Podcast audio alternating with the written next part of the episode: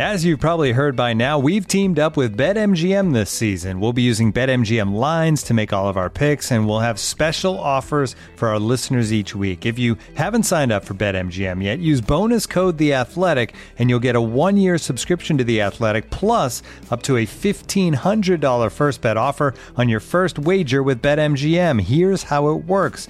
Download the BetMGM app and sign up using bonus code The Athletic. Make your first deposit of at least $10, place your first bet on any game, and claim your voucher for a one-year subscription to The Athletic.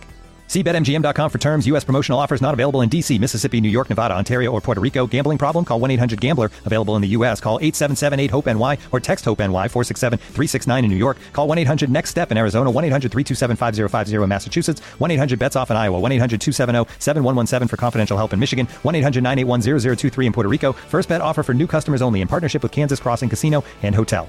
Don't forget, if you haven't signed up for BetMGM yet, use bonus code The Athletic, and you'll get a one-year subscription to The Athletic, plus up to a $1,500 first bet offer on your first wager.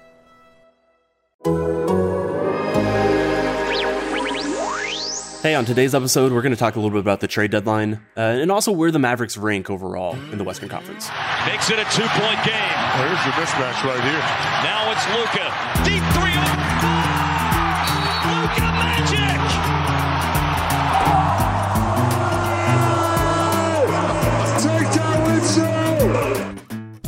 Welcome back to 77 Minutes, a Dallas Mavericks podcast, part of the Athletic Podcast Network. I'm Tim Cato. I'm your host. I'm always your host. And we've got the usual cast and rotation. We've got Dave DuFour and Mike Pellucci. What's up, gents? Not much. You know, just hanging out, recording a podcast. I don't know. What about you? What are you doing right now? I love how we're just treating this. This is just a group call. Yeah. It's always a group call. Mike Pellucci, it's always a group call, is it not? Always a group call on the only Dallas Mavericks podcast in existence. The only one. Right. The only one. Exactly. Only one. Yeah. Yeah. I wish there were others. I mean, because I know we're not the best, but you know, if there were others to take our throne, then I welcome them. But sadly, there are just not a lot of podcasts in existence right now. And that is what's truly wrong with 2021. It's amazing that more people don't start podcasts, actually. Yeah. Would you start a podcast like with members of this Dallas Mavericks team? And if you did, who were the two people that you would pick to put on a podcast together? Dirk Nowitzki. Just Dirk by himself? Yeah. Yeah. I wouldn't even be on the podcast. It would be Dirk's podcast.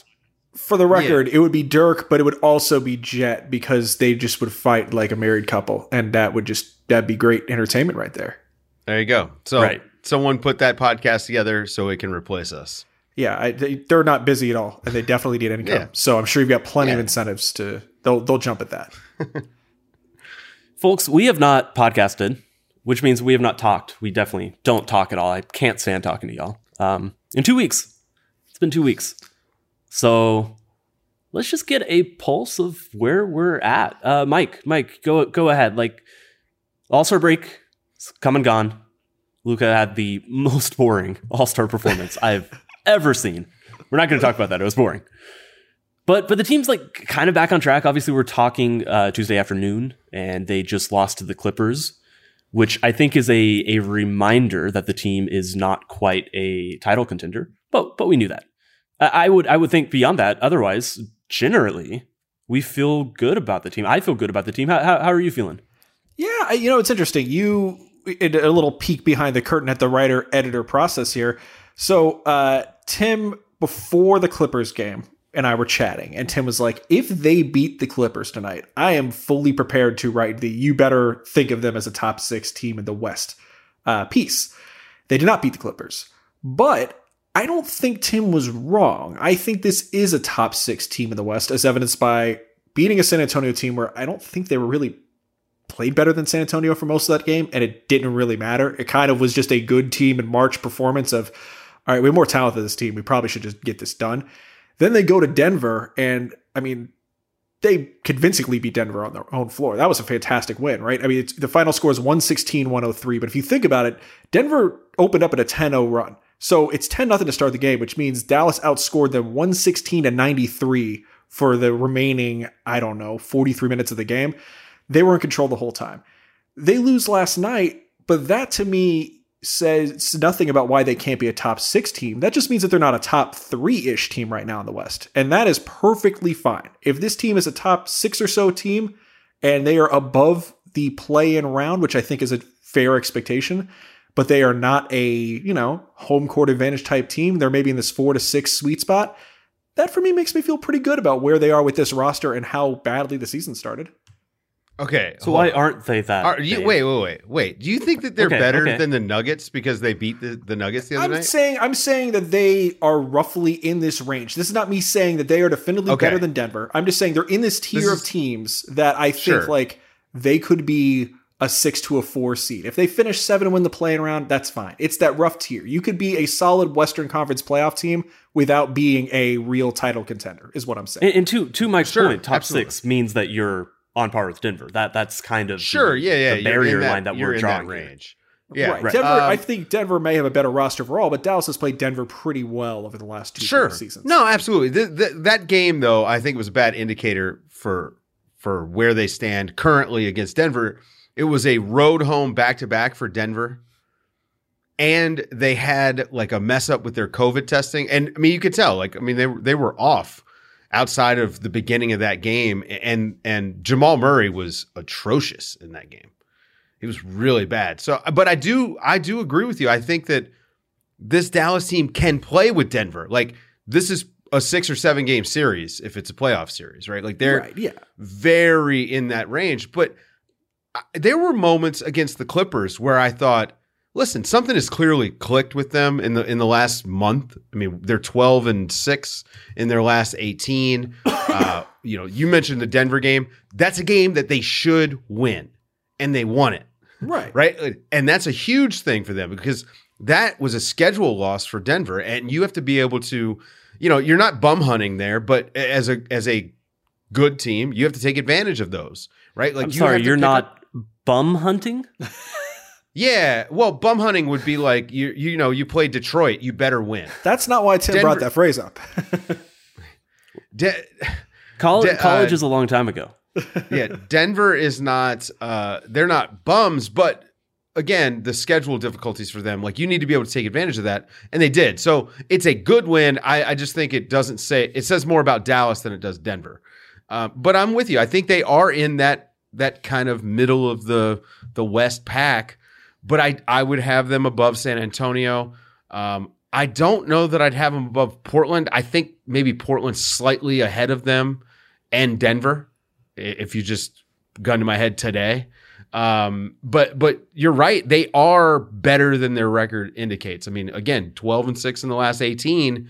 As they're getting healthy, Porzingis has looked great, I thought. That game the other night where he had 3 blocks, that's the thing that's been missing from him, that lateral mobility defensively. And so maybe coming out of the break, this is just the team that they thought they were gonna have, at the beginning of January versus, now heading into April. I want to frame where we go next in the right way, because I think, like you said, our expectations for this team have moved on. They've advanced. They've gone from, all right, this team isn't really 8 and 13. They have to be better than this. We know they're better than this. But at that point, we were just looking for signs of life. Now that we fairly strongly feel that they're top 6, top 7, and where they rank against Portland, for example, that we should have a much better idea when they play 2 games in Portland right after they conclude this Clippers game. So by the next time we record, we should have a better idea of kind of where they sit against that team. But the idea is that now the teams we're ranking them against and grading them against is the Clippers, because that is the team's aspirations. That is where the team wants to be. That is what the type of team the Mavericks want to be graded against. And so if this conversation steers a little bit negative or feels a little bit negative, I do think it's worth pointing out that it's all within the context of what are the steps the Mavericks have to take to go from comfortable playoff team to playoff team that's a threat, playoff team that should win a series or is expected to win a series, and then maybe even beyond that, because that's where the team is. That's what the team wants to be. So I think that one story that we haven't talked about yet that I wrote was grading players in the Classic. Are they a ceiling raiser or a floor raiser? I think this team has a lot of floor raisers. And I think against a team like the Clippers, you see that they don't have a lot of ceiling raisers. They don't have a lot of people to push them forwards. I thought it was telling that only three players on the entire roster scored double-digit points. It was Luka, Kristaps, and Tim Hardaway Jr. all at 20+, and nobody else even had 10. And when you consider that, when you contrast that with a Clippers team that had every starter at least 12 points, I think that's telling. And I think you're starting to see how many of these role players are floor raisers. And that's good. And that puts them in this category we've been talking about. But I think it's, you know, I think the player that maybe most represents it. And again, I've written about this, so I'm not fully trotting new ground, although I don't think we've talked about it in the podcast, is that Jalen Brunson, as good as he's been a godsend. He's been so needed for this roster that doesn't have enough creativity right now. But when you play against a team like the Clippers that are just going to smother you with wing opposition defending depth, and with every lineup, they're going to play some combination of Kawhi, Paul George, Marcus Morris, Nicholas Batum. I think there's one more bench player who was in the rotation last night or on Monday. I'm trying to remember who. That's also a rangy, lengthy, limmy wing. When you play that type of team, Brunson is the type of player who gets mitigated and gets suppressed because he's a guy who thrives on small amounts of spaces, and it's much harder for him to generate that amount of space when he's playing this type of team. And there's only a few teams like this in the league, but that is the level and that is the ceiling, that is the benchmark that we have to start grading them by, or at least viewing their future. And I think that's where they're missing. They're missing elite creation outside of Luka. They're missing elite wing defending, which they just don't have at all. Right. I think Richardson's good and Finney-Smith is good, but neither of them provide elite size. I guess Finney-Smith to a degree has really good size, but he doesn't have elite defense. He's better as a secondary defender and just a cog in a machine than really their stopper. And he's been that all season, where even against guards has been Finney-Smith trying to slow down, say, Chris Paul, where Richardson has been the guy, not guarding those people. I thought that's been an interesting trend throughout this year.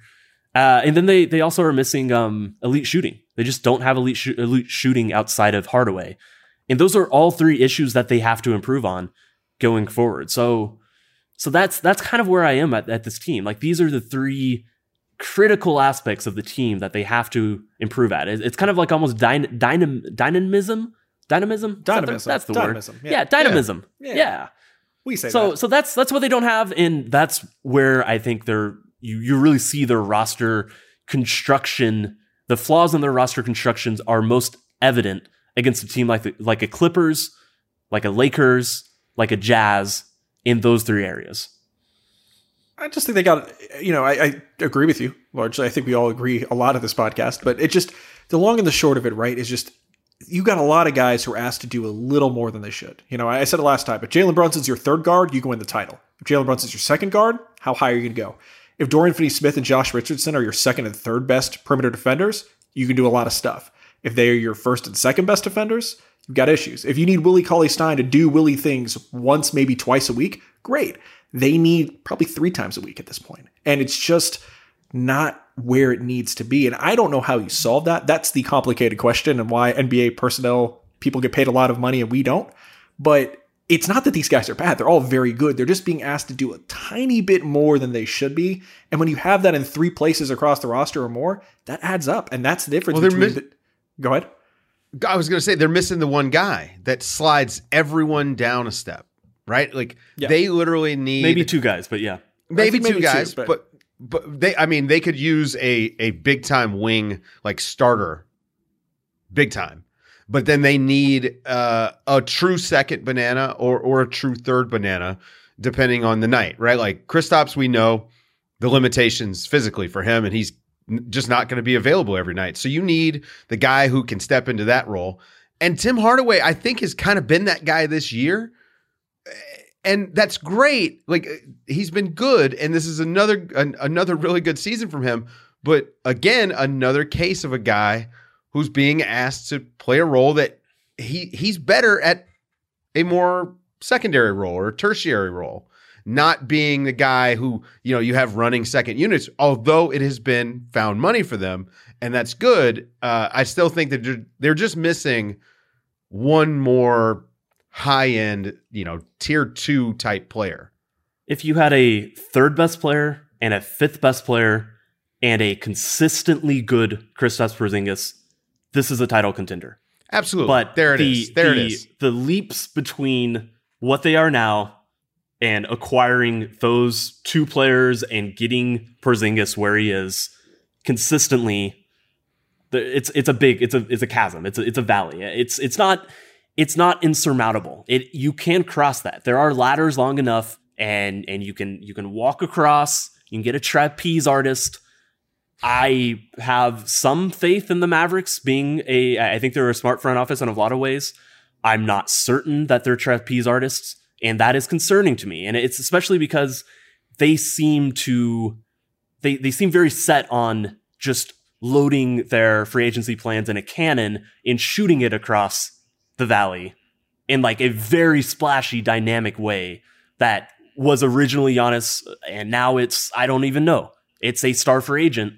And they just want to do that circus thing where they just fire their next version of the build, their next big move to become a title contender. They just want to shoot it out of a cannon, when I think it needs to be more delicate than that, and it needs to have a more nuanced approach. And I have some worries. So I don't want to focus only on free agency. If that's kind of where we go, that's fine. But that I think is where the team is. And it's not a bad place to be. A lot of teams would love to be in this exact position, but it is where they are now. And it is a situation and a place that the team needs to have some solutions to, some ideas about how to solve it in the coming months, as trade deadline comes next week. And then beyond that, of course, they've got a huge free agency period. And that's going to be so crucial. That's going to be, you know, I think make or break maybe for the next 3 years is going to come with what they do next free agency. And if they do nothing, I will be just outraged as an NBA analyst of this team, just outraged that the idea that they only go for the cannon and that there's no secondary options available. I think the offseason 2 years ago showed us that they've grown, because 2 years ago, after they don't get Kemba, who knows how much they even want Al Horford, they go and they spend their money really smartly, and they get Seth Curry in a below market deal. They get Kleber back on a good deal. They get Dorian locked up on a good deal. They basically realize we've got to add assets. And so in defense of what Dallas is going to do, as far as we are saving our money for free agency, I agree with you that if it is just big name or bust, this is not a good approach. But I do agree with the value of keeping money available for the offseason, because once, look at how they got their two best players. They had to throw in a first in a deal to get Doncic. They had to throw in two firsts to get Kristaps Porzingis. They don't have the assets right now in terms of pick capital. Sure, you could deal 5 more firsts down the road and never have a first-round pick. You know, that's an option, but that's not ideal. They don't have spare assets floating around to make deals like some other teams can. They have to spend money and add a free player in the market to then maneuver more with the assets on your roster. So I don't blame them for keeping this open, because what else are you going to do right now, right? At the deadline, you know, we'll talk more about it next week too, but how much are you really going to be able to do at this point without having much pick capital to move around with? You know, so they've got to have some cap to go into the offseason with and be prepared to spend it, if not on a big name player, but just on something. The counterpoint is that, yes, they did sign Seth, but then they signed a bunch of their own players. I think that there is a legitimate argument that has been made out there by certain people. I know I've seen Mavs Moneyball. I know Josh Bow has made this argument. They could have done more 2 summers ago. I think that there is some argument to be made, and I think it's probably worth revisiting in the near future, probably on our website, theathletic.com. Anybody heard of it? I think there is some argument that they could have done more. But I agree that this coming summer is their chance, that they do not have enough talent, and they have a chance to add talent for free, and they have to make it happen. Looking for an assist with your credit card but can't get a hold of anyone? Luckily, with 24/7 U.S.-based live customer service from Discover, everyone has the option to talk to a real person anytime, day or night.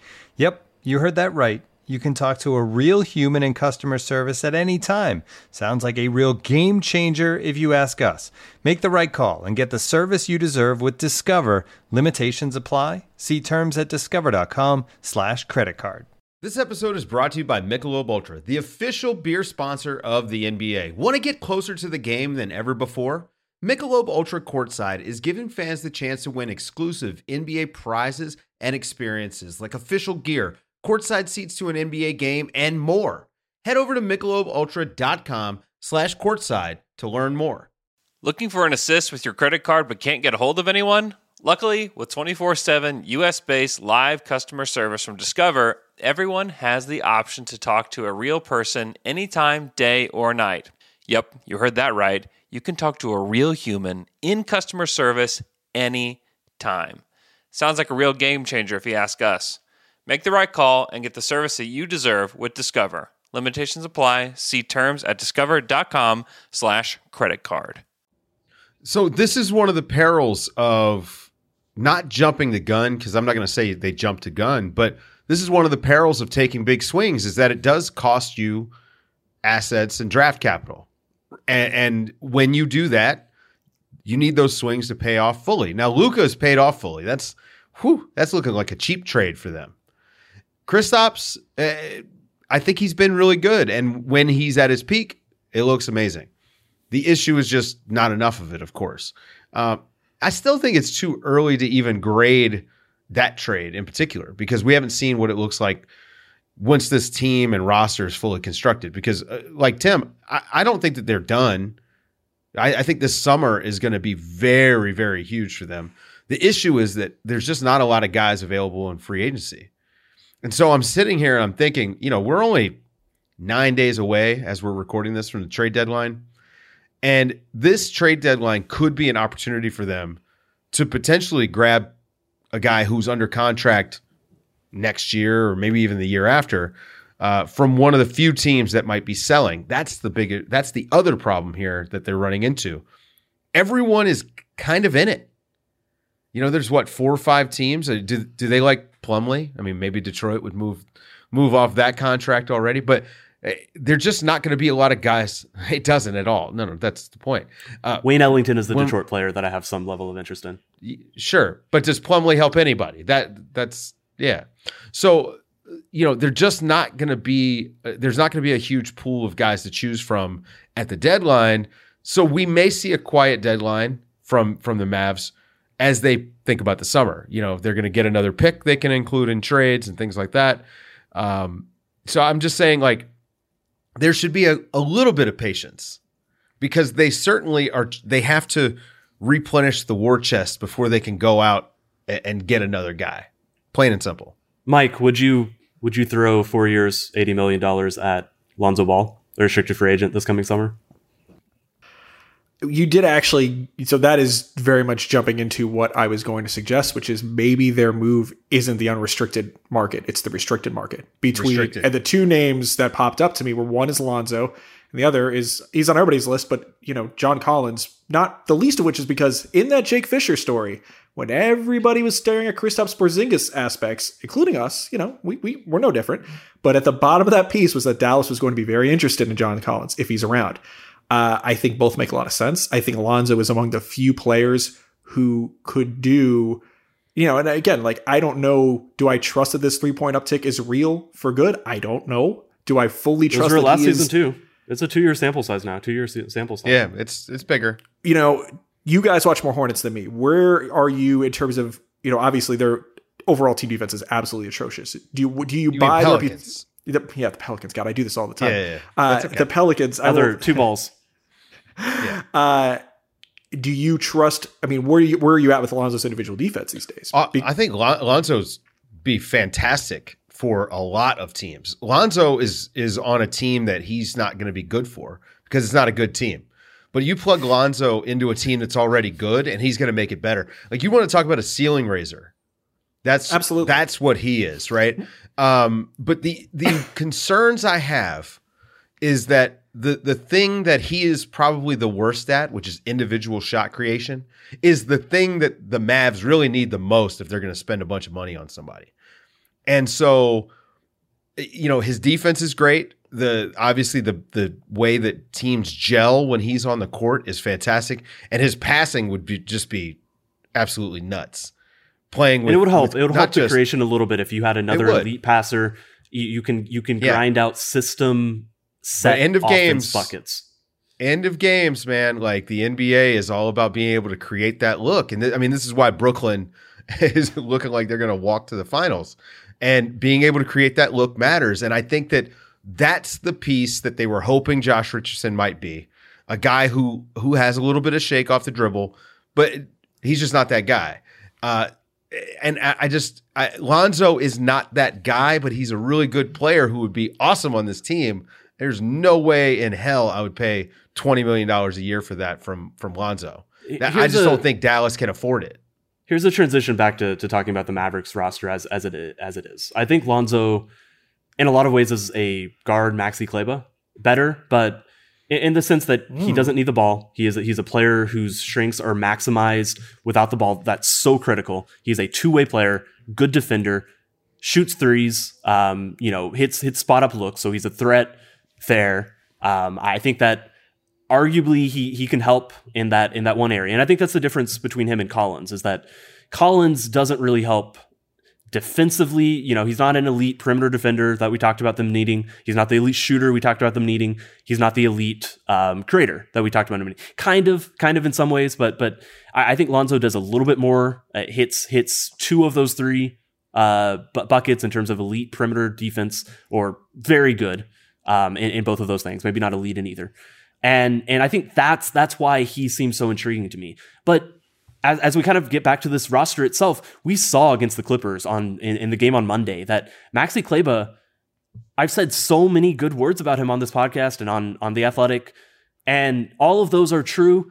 I think that we are reaching a point where I just can't get over the fact that he remains a liability against bigger teams that can fluster him. The same goes for Finney-Smith. The same went for Richardson, in that game where all of them struggled. All of them were not great. And I think, just to focus on Maxi, again, a player we love. And he is absolutely a floor raiser. And what you can do with lineups because of his flexibility is really valuable to a team. But he has no dynamism off the dribble. He is actively bad off the dribble. He was better 2 seasons ago and last season. I think he's regressed in some areas in that way. And I think his defensive dynamism has slipped a little bit as well. He's not making as many splashy plays. And that's the type, that is what you need against elite teams. You need someone who can do more than move his feet pretty well on the perimeter. You need someone who can stuff out a Paul George or a Kawhi Leonard every once in a while. And win you a missed shot or block a jump shot. Like that's what you need for players that you're assuming are going to push you into like true title contention. I highlighted in the story I wrote after Monday a three-pointer late in the game, and then it scored a point in the final 3 minutes of the game, the final 3:15. I believe Tim Hardaway had a three, and that was the last points they scored in the game. There was a contested but open three Kleber should have shot. He dribbled. He got stuck. He didn't know what to do with it. He passed out. It was almost a turnover. Kristaps ended up taking a contested 30-footer. It missed. Somehow got a rebound. Another... with a short clock after an offensive rebound, it was another bad miss or another contested three-point look that just wasn't a good look from Luka after that. And if he can't punish those teams either by just shooting that shot or making one dribble when somebody closes out on him and being able to take, make a simple read against a 5-on-4 stacked offense or 5-on-4 stacked defense, whatever, there's 5 offensive players, there's a defender behind him. That's an advantageous situation. But the Clippers are so long and they're such a good defensive team that you need him to make the right play there. And he didn't in that moment. We saw Finney-Smith do that. Richardson scored all 3 of his points on back-to-back possessions. Like, good points. He got 2 layups in the kind of shaky, shifty way that we were hoping he could be. And then he just didn't show up for the rest of the game. And that's frustrating because I did have high hopes for him. And I'm still not fully out on him, but the signs are not pointing in the right direction. And so, just in terms of the roster itself, I think that's where their limitations show up. Very interested to see what happens Wednesday. Do you guys have any hopes that you know, it's not just going to be a Luka Doncic, Kristaps Porzingis, Tim Hardaway show. It is one of the players on the roster more capable of being more of this ceiling-raising postseason type player outside of like, and this is ridiculous to say, but outside of like Willie Cauley-Stein. I mean, Willie was great in that game the other day. He's been really good all year, but again, it's the whole thing. It's a bunch of guys playing, you know, maybe two slots above where they ought to be. And I just don't think they have that guy. They just don't have it. Maybe Jalen Brunson puts up a 25-point game and you get lucky there, but if you're relying, and it was right back to Mike's point, if you're relying on big games from Jalen Brunson, a good player, solid player. Absolutely. But to rely on big games from a guy like that, or to say, wow, you need Maxi Kleber. You need Dorian Finney-Smith to step up. That's just not it. So there is a very obvious roster construction glare. But with that being said, you look around the league, there's a bunch of teams looking for that kind of guy. There's a bunch of teams looking for Luka Doncic, though, and you got that in your pocket. So I think that, yes, this team is kind of middle of the better teams, like middle of the road for the playoff teams. But they have a really good head start. I just don't know where they go next because I don't know how they get there. It's not necessarily I don't know what they need because I think it's pretty obvious. The issue is they don't have the capital, they don't have the assets, and there's no expectation of internal growth to hit that either. Like, I don't think any of the guys that they've drafted the last 2 years are going to step into a role that they need. I mean, it maybe. Yeah, I think defensively, give him some run. I'm still very much a believer that Josh Green is 19 years old. You know, like Josh Green could be that guy defensively someday, but that might take time. You know, offensively, that's a different story. I mean, really, just you watched that game last night, that fourth quarter, and it just felt so difficult. And the perfect microcosm of that was when they do go on that run before the offense just abandons them, right? And they close that gap. What were the three baskets that it was? It was an absurd Luka Doncic step back three. It was Porzingis on a crossover mid range. And then it was Tim Hardaway on a deep three where he had a good look, but it was still 3 or 4 feet behind the line. Same three guys we're talking about. None of those are traditionally easy shots. And that's what it took to close the gap. And then the Clippers just pulled away. That was it. It was just, okay, fine. If that's what you want to do, we're bigger, we're more athletic, we're better. And that's the ceiling. And so, you know, to return briefly to the Lonzo thing, everything you guys say is correct. But, you know, maybe it is that gamble because this team, I do think that this team could unlock him slightly better than some other ones because you know how Rick Carlisle loves those three-guard lineups. I wonder if putting him and Brunson and Doncic on the floor, you know, that because Lonzo and because Doncic are bigger guards, you can afford to keep Jalen out there. Maybe there are some tricks you can pull. I don't know. It's not a perfect solution, but there are no perfect solutions. The free agency market's dried up. They don't have the picks to make moves. So what are you going to do? At some point, you got to take a swing on something. So you're not predicting another 51-point win on Wednesday, Mike? It's no, just because I think it's 60 this time. Oh man, why don't we settle for like a 41-point win? I think we'll manage. I think a tribute to Dirk. Look, the bottom line is: do I have hope for Wednesday? Anytime Luka Doncic is on the floor, Luka Doncic could do something for one night. Do I have hope that they could win a 7-game series against this team? Not right now. No. Yeah. Yeah, I wrote it. Yeah, I wrote it in my piece after. Yeah, I think that I saw a game and a team. I saw a Mavericks team that could beat the Clippers. It would take a almost perfect Luka game, and he wasn't perfect. He was so good, kept him in it the entire game. Maybe at least until the fourth quarter, where he very clearly fell off a little bit, or just ran out of steam, if you will. But yeah, like they're a good enough team that they can beat top five teams like the Clippers, if we're going to call them that. And I think in the regular season, the Clippers represent a top 5 team. We'll let them figure it out in the postseason. But in the regular season, that represents a top 5 team. And that is a team that Dallas is still chasing. They can beat them a time here and there. They just don't have the roster to be able to do it on a consistent basis. Any closing thoughts from Dave DuFour? No, I think you guys kind of nailed it. I mean, this is a team that is better than it looked early, but not as good as it looks at its best. And those flashes of greatness are awesome to watch, but they're few and far between, which is exactly what we should all expect from a team with this roster. And so, you know, I still think that they're going to give the Clippers in a potential playoff series a run for their money, because you have Luka Doncic, and if Porzingis is healthy, that is a unique problem that other teams do have to solve. But yeah, that the lack of one more guy is going to limit them and probably mean they're not going to get out of the first round this year. And if they don't get that guy next year, is there a path to them getting out of the first round next year? Because how much better can Luka be? I mean, yeah, he certainly can be a better player, but we know that there's a limit to how much impact one player can have on a basketball game.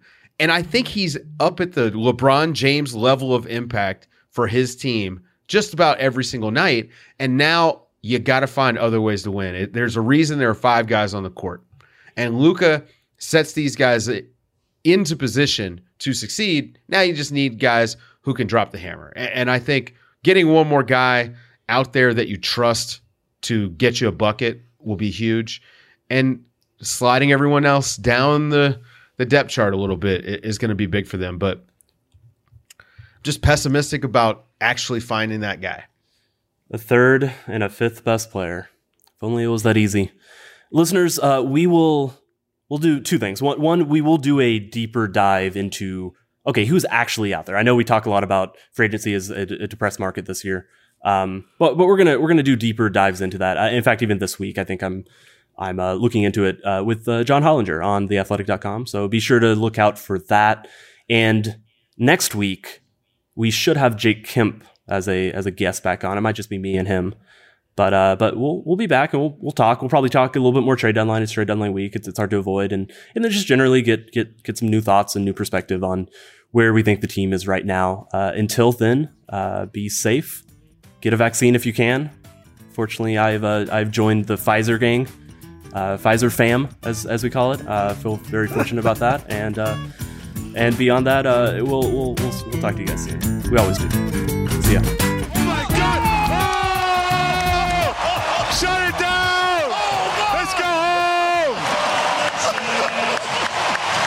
It's a wrap, dude. That is a wrap.